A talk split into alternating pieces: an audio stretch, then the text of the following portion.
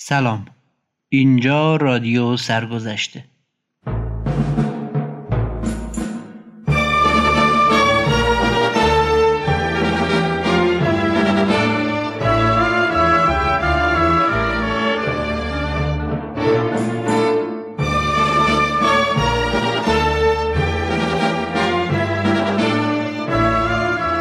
سلام. اینجا رادیو سرگذشته و من فاروق قادری. قرار با کمک رسانه خصوصی از سرگذشت موسیقی ایران بگیم.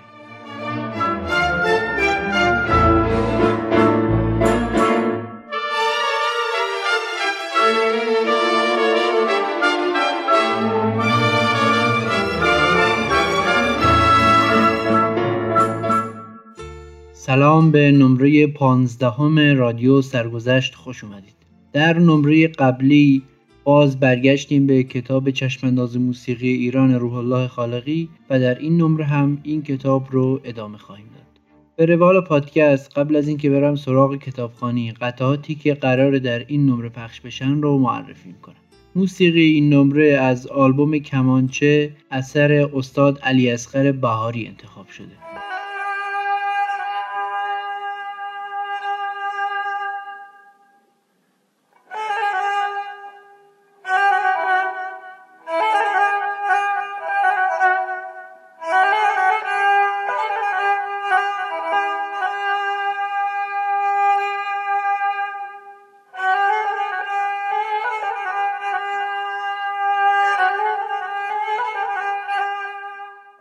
در این آلبوم تکنوازی ها در دستگاه ها و آوازهای بیات ترک، سگاه، افشاری، شور و اصفهان انتخاب شده.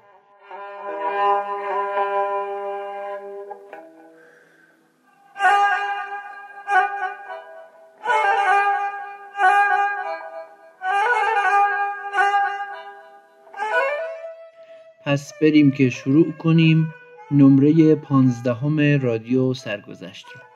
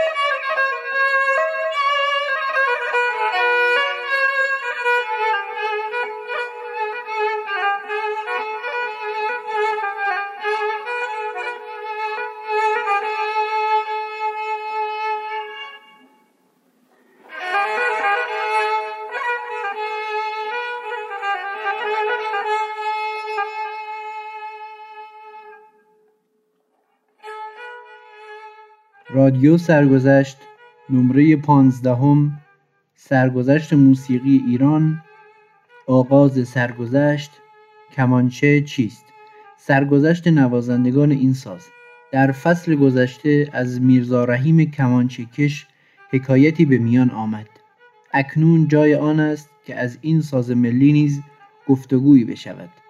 سابقه کمانچه.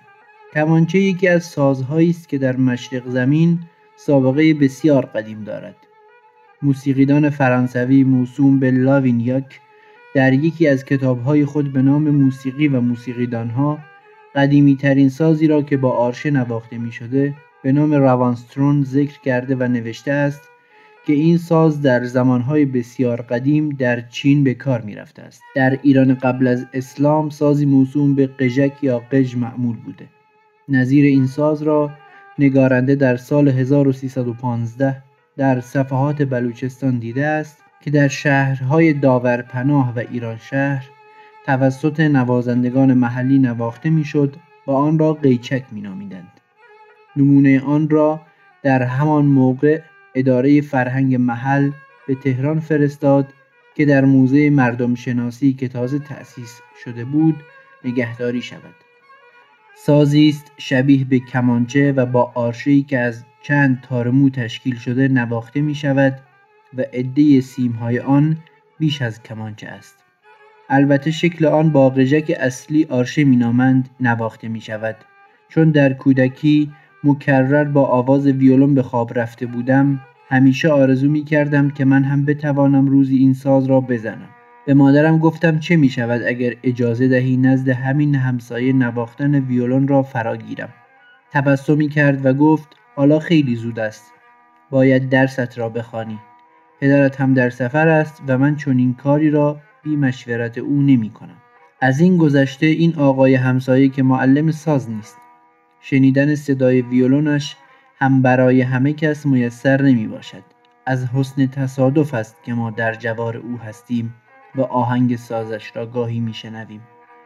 در این خصوص هم بهتر است با کسی صحبت نکنی. زیرا وضع اداری او این اجازه را نمی دهد که به نام ساز زن که در اذهان مردم شغل آبرومندی نیست شهرت پیدا کند.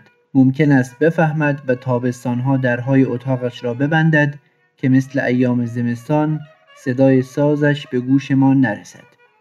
این خاطره در ذهن من ماند تا بعد از اینکه به تحصیل موسیقی پرداختم متوجه شدم که همسایه قدیمی ما یکی از هنرمندان عهد خود بوده است که باید در این سرگذشت از او نام برد. ولی من هم مثل مادرم خواهم گفت حالا زود است. موقع آن خواهد رسید.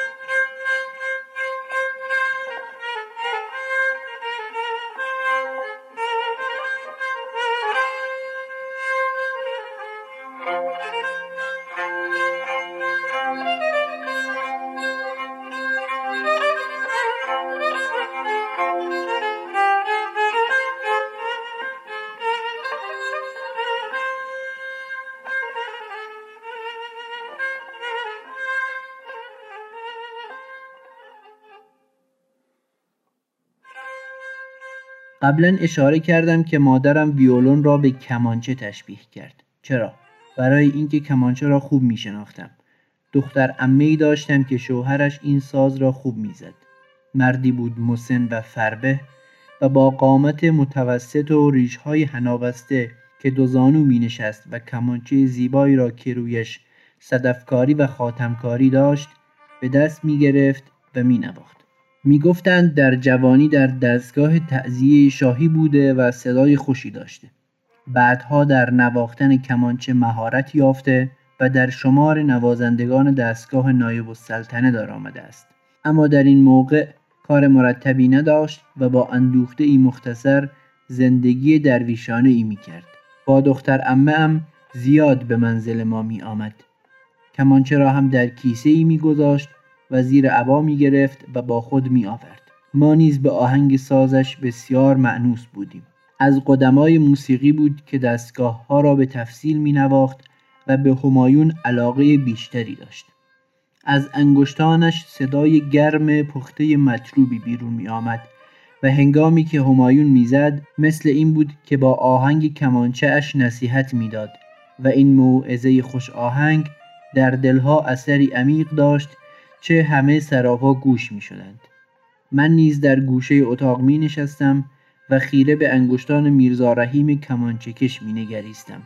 پاورقی میرزا رحیم کمانچکش در جوانی صدایی خوش داشت و جزء تعذیه خانهای دوره ناصری بود که در تعذیه تکیه دولت شبیه حضرت عباس می‌شد. متاسفانه عکس تنهای او به دست نیامد و در فصل مربوط به تعذیه تصویرش در میان سایر شبیه خانها دیده می شود.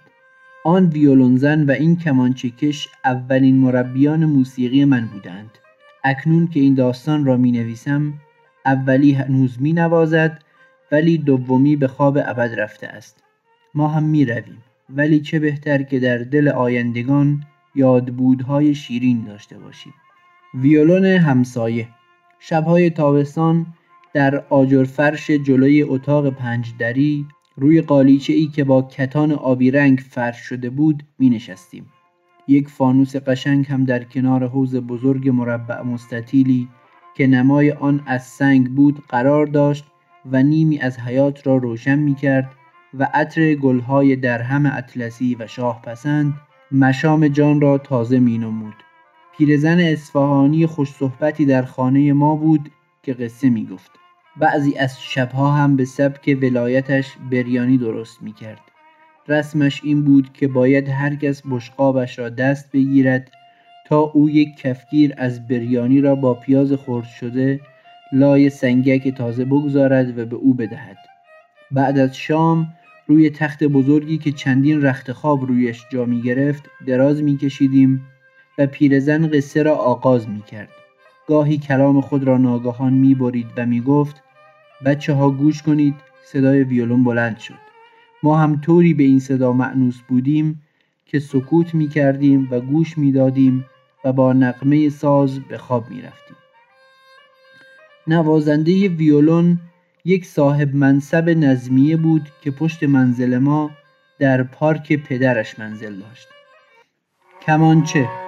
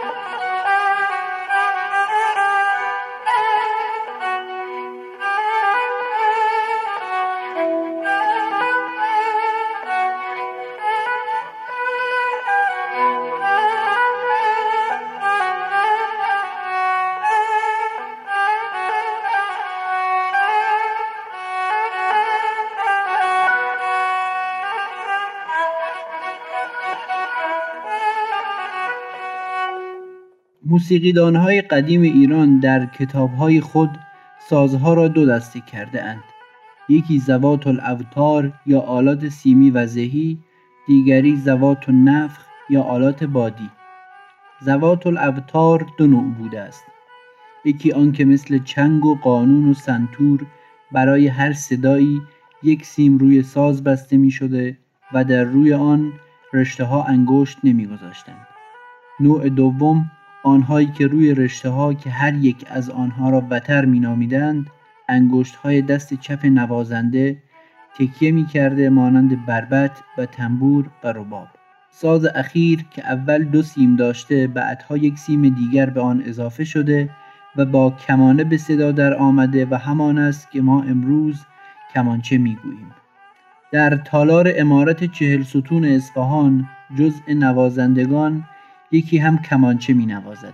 از دوره صفویه به بعد کمانچه یکی از ارکان موسیقی ایران به شمار آمده است که کمان آن پس از اینکه بعدها در دوره مزفردین شاه ویولون به ایران آمد نام خود را از دست داد و به آرشه که کلمه فرانسه است تبدیل شد. پاورقی آرشه از کلمه آرک مشتق است. آرشه یعنی کمان کوچک. چون کمان را در روی این ساز می‌کشند و مانند مزراب به تار و سنتور نواخته نمی شود کسی که نوازنده این ساز بوده به کمانچه کش موسوم شده و برای عمل نواختن کمانچه کشیدن گفتهاند نه کمانچه زدن ولی حالا هر دو را استعمال می کنند. این ساز چون روی کاسهش پوست کشیده شده و خرک روی پوست قرار دارد در اثر تغییر هوا صدای آن هم عوض می شود ولی از آنجا که پوست کمانچه کلوفتر از تار است حرارت و رطوبت کمتر در آن تأثیر می کند صدای کمانچه کمی تو دماغی است در صورتی که آهنگ ویولون به طبیعت نزدیکتر است. وقتی ویولون به ایران آمد چون دارای چهار سیم بود کمانچکش ها هم یک سیم آخر را به تقلید ویولون اضافه کردند و چون در طرز نواختن خیلی شبیه به ویولون بود کمانچکش ها معلم ویولون شدند از آنجا که ویولون سازی کوچکتر و از لحاظ حمل و نقل راحتتر و از جهت صورت ظاهر قشنگتر بود به تدریج جای کمانچه را در ایران گرفت به طوری که دیگر حالا کسی کمانچه نمی کشد. طبیعی است همیشه ساز کامل جای ساز ناقص را می گیرد چنانکه فلوت جای نی را گرفت و هوبوا به عوض سرنا نواخته می شود. در میان سازهای مزرابی که در اروپا ساخته شده هنوز سازی نتوانسته است جانشین تار شود. زیرا ماندولین و گیتار چون سیمشان کلفتر است لطافت و تنین آهنگ تار را ندارند. این نکته را باید تذکر دهم که شرح و توصیف سازها مربوط به این سرگذشت نمی باشد و از این مطالب در کتاب سازشناسی گفتگو می شود ولی چون در این ایام کمتر کسی دنبال نواختن این ساز می رود خواستم مختصری از سابقه آن بنویسم که در این کتاب هم اثری از آن به یادگار بماند مردم همیشه چیزهای تازه و نو را طالبند و کهنه ها را کنار می‌گذارند تا کهنه پرست نباشند ولی بعضی هم کهنه ها را که نوجویان به دور افکنده اند بیشتر قابل مطالعه و بحث می دانند. مخصوصا در آثار ملی بیشتر آنها را جستجو می کنند. هرچند امروز همه به ویولون مشتاقند ولی نکته ای را نباید از نظر دور داشت که اگر استعداد بسیار و وسایل بیشمار تحصیل موسیقی در مملکت ما فراهم باشد برای اینکه کسی بتواند هنرمند توانایی در نواختن ویولون بشود اقلا ده دوازده سال کوشش و تمرین و زحمت می‌خواهد تازه چنین نوازنده ای در دنیای امروز که ویولون به کمال رسیده است هنرمند قابلی در انظار جهانیان جلوه نخواهد کرد. در صورتی که اگر نصف این زمان را کمانچه بکشد ارزش بیشتری خواهد داشت. کسانی که به ویولون آشنایی دارند می توانند با یک دو سال وقت کمانچه را نیز به خوبی بنوازند و جای آن دارد که برخی هم دنبال این ساز بروند تا بعدها این ساز ملی ما از بین نرود زیرا در صدای آن کیفیت و حالتی است که مخصوص خود این ساز است و خالی از لطف و زیبایی نمی باشد.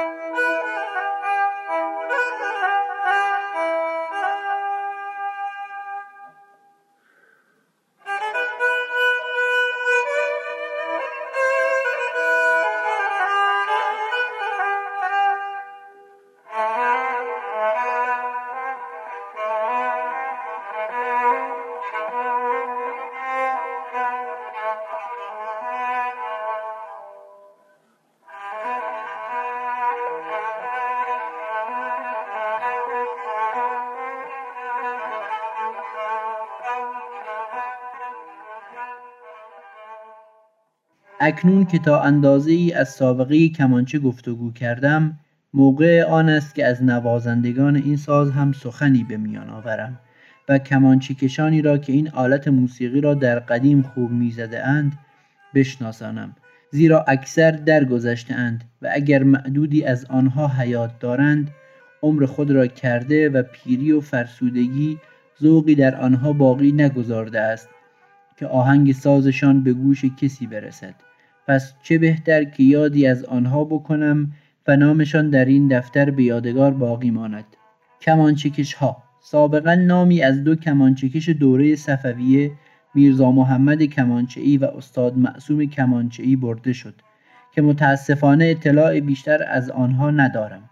معروفترین کمانچکش دوره ناصری خوشنواز بوده است که کنت دو گوبینوی فرانسوی او را دیده و کمانچه اش را شنیده و در کتاب خود موسوم به سه سال در ایران از او نام برده است. دوست علی خان معیر الممالک هم در کتاب خود از او ذکری به میان آورده ولی چون این نوازنده معاصر مادر پدرش بوده و از او اطلاعی نداشته شرحی درباره اش ننوشته. به هر حال طبق نوشته گوبینو این شخص معاصر آقا علی اکبر و در اوایل دوره ناصرالدین شاه از نوازندگان درباری بوده و شهرت بسزایی داشته و از معمرین امروز هم کسی او را ندیده است. بعد از خوشنواز معروفترین کمانچکش دوره ناصری آقا مطلب پدر محمد صادق خان است که نوازنده زبردستی بوده. این شخص نیز معاصر آقا علی اکبر و حسن سنتور خان است که عکس او در بین نوازندگان درباری دیده می شود در همین عکس نوازنده دیگری است به نام حسن خان که کمانچه می کشد و از شرح حال او بیخبرم دیگر از کمانچکش های معروف آن دوره اسماعیل خان است که نوازنده خوبی بوده و در تابلوی دیگری که از نوازندگان دوره ناصری در دست است با سایر اهل هنر دیده می شود. اسماعیل خان برادر کوچکتری داشته است به نام قلی خان که او هم کمانچه می کشیده و عکس او را در میان سایر نوازندگان بعدا ملاحظه می نمایید. به طوری که می گویند مهارت قلیخان از برادرش اسماعیل کمتر بوده است. کمانچکش مشهور دیگری موسا کاشی است که کلیمی بوده و اغلب در کاشان اقامت داشته. آوازه شهرت او به گوش زل سلطان رسیده و او را به اصفهان خواست و مدتها در دستگاه او جزو نوازندگان مخصوص بود. کمانچه او شش سیم داشته به این ترتیب که سیمهای اول و دوم آن مضاعف بوده و سیم چهارم هم از زمان او معمول شده زیرا تا قبل از او کمانچه فقط سه سیم داشته است. کمانچکش های دیگر نیز کم و بیش شهرت داشتند مانند میرزا علی جان گنده و سه پسرش رضا و اکبر و حسن. رضا بعدها به شیراز رفته و در نزد قوام الملک شیرازی مقیم آن شهر شده است. اکبر هم از حسن بهتر می نواخته است. دیگر حسین معروف به کریم کور است که در عکسی که بعدا خواهید دید سمت راست نفر اول از راست نشسته است. این نوازنده جزء دسته مطرب های سید احمد بوده است. دیگر مشهدی علی حسن معروف به بنا که نوازنده خوبی بود و میرزا رحیم سابق و ذکر که تعذیه خان بوده و کمانچه هم خوش می نواخته است. همچنین میرزا غلام حسین پدر سما حضور است که کمانچه مخصوصی هم اختراع کرده و از او باز هم سخن گفته خواهد شد. نوازنده دیگری هم در دستگاه نایب السلطنه بوده است به نام سفترخان که با علی خان نایب السلطنه خواننده نامی همراهی می کرده است.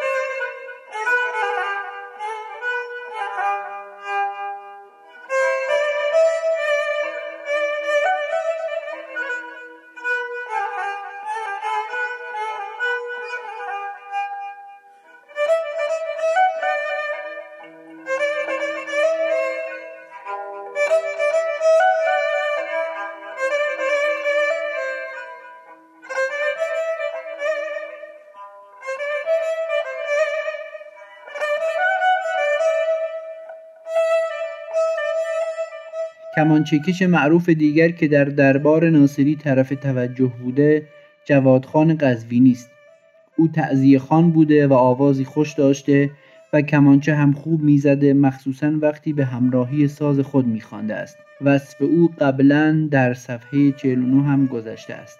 حسین خان نوازنده دیگری که در دوره اخیر شهرت بسیار داشت حسین خان اسماعیل زاده فرزند اسماعیل خان کمانچکش سابق و ذکر است. حسین خان شاگرد عموی خود قلی خان و در آغاز امر جزء دستی مطربهای سرپولک تهران بوده نظر به اینکه در نواختن این ساز مهارت بسیار پیدا کرده و با هنرمندان انجمن اخوت آشنا شده بود به تشویق زهیر دوله در سلک اخوان صفایی درآمد تا روش مطربی را کنار بگذارد و به همین منظور کلاس مشق کمانچه دائر کرد و مشغول تعلیم شد. در جلسات انجمن اخوت همچنان که بعد خواهم نوشت شرکت می کرد و سولیست آتیه کنسرت های درویش و عارف به شمار آمده است. می‌گویند به همان اندازه که میرزا حسین قلی در تار مهارت داشت حسین خان در کمانچه مسلط بود. در این زمان چون نواختن ویولون مرسوم شد اغلب کسانی که می‌خواستند ویولون بزنند از محضر او استفاده می‌کردند. از شاگردان او کسی که کمانچه زده حسین یاحبی است. سایرین که ویولون می‌زدند و شهرت یافتهاند از این قرارند. رکن الدین خان ابوالحسن سبا رضا ویولونی برادر مرتزا محجوبی شهباز برمکی پسر ناصر همایون ابراهیم منصوری و بسیاری دیگر که ذکر نامشان باعث طول کلام است. پاورقی ناصر همایون از شاگردان قدیم شعبه موزیک دارالفنون بود. بعدها رئیس موزیک نظامی شد و از او در فصول آتیه سخن گفته خواهد شد.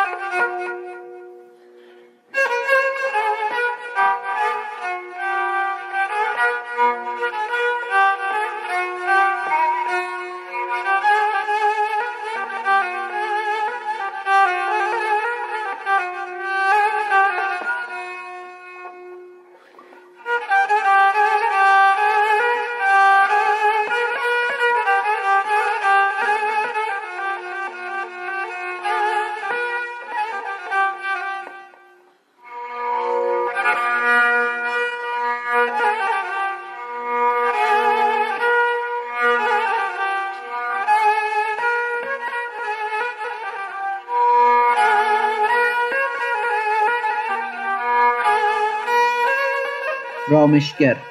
دیگر از نوازندگان این ساز باقرخان رامشگر است که شاگرد موسا کاشی بوده. باقرخان اصلا اصفهانی است و در جوانی و در همان شهر نزد استاد کمانچه زده سپس وارد دستگاه بانوی عزما شده است. باقرخان می‌گوید موسا در نواختن ساز مهارت و تسلط داشت ولی ردیفش فوقالعاده نبود. زیرا پس از اینکه رامشگر داماد آقا حسین قلی شده ردیف را به طور کامل از این استاد آموخته است باقرخان در کمانچه تسلط داشت و مخصوصا در نواختن رنگ ها بسیار سلیقه به خرج می‌داد و به سرعت و با آرشه های مخصوص کمانچه به تندی اجرا می کرد. وی سه سفر برای پر کردن صفحه به خارج از ایران مسافرت کرده. سفر اول همراه آقا حسین قلی به پاریس رفته، سفرهای دیگر به همراهی درویش خان یک بار به لندن و یک بار هم به تفلیس عزیمت کرده و با سایر نوازندگان آهنگهایی نواخته که ضبط شده است. کمانچه شش سیم را هم از استاد خود موسا اقتباس کرده است. اکنون هم که این سطور را می نویسم در سن 80 سالگی حیات دارد ولی می‌گوید در حدود ده سال است که دیگر ساز نمی‌زند. چنگی کمانچکش دیگر علی رضاخان چنگی است که شاگرد جوادخان قزوینی بوده. به طوری که می‌گوید از سن 13 سالگی نواختن ساز را نزد استاد شروع و 17 ماه نزد وی کار کرده و همراه جوادخان به دربار مزفردین شاه رفته و جزء هیئت نوازندگان مخصوص شده است. نوازندگان و خوانندگان درباری اینها بودند. جواد خان، میرزا علی اکبر سنتوری، مراد خان نوازنده تار، غلام و حبیب نوازندگان ضرب، گلی خان و حاج قربان خان خواننده. بعد هم در دستگاه محمد علی شاه بوده و نوازندگی کرده است. علت رفتن دربار هم به مناسبت این بوده است که به درش مستوفی آبدارخانه دستگاه سلطنتی بوده است. مدتی هم نزد داوود شیرازی پدر اسماعیل معروف به ساقی کار کرده به این ترتیب که داوود با تار می نواخته و او با کمانچه تقلید می کرده است علی خان می گفت استادش جوادخان مرد متدین و با ایمانی بود و در نیمه های شب به آواز خوش حجاز می خاند و کمانچه می‌زد و با خداوند راز و نیاز می نمود. از جمله گفته های استادش است که هرگز نگویید خوب ساز می‌زنم. بزنید شنوندگان خود قضاوت خواهند کرد. علی خان کلاس مشق داشته و اسماعیل زرینفر خواهرزادهاش شاگرد اوست. اینک که بیش از هفتاد سال دارد هنوز هم کمانچه می‌زند. یک اشاره.